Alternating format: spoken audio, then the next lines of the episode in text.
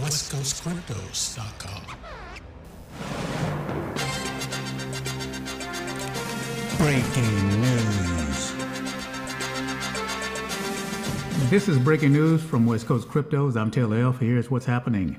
According to statements on Twitter, Solana is experiencing yet another outage, but will soon reactivate. Based on Block Explorer data, Solana has not processed any blocks or transactions since just after noon UTC today. On Twitter, the Solana team attributed the issue to a bug in the blockchain's durable nonce transactions feature. This led to non determinism. That means that different nodes generated different results for the same block and were unable to reach a consensus. Solana added that the network and funds are secure. It has also published restart instructions for validators within the last hour, implying that the chain will be back online soon.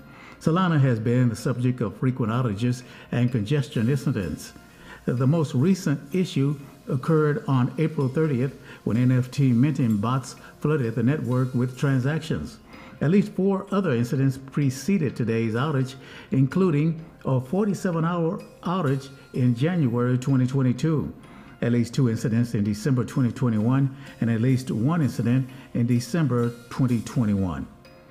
This has been breaking news from West Coast Cryptos. Thanks for being there. Thanks for checking in. We'll see you next time. And remember, cryptos are real.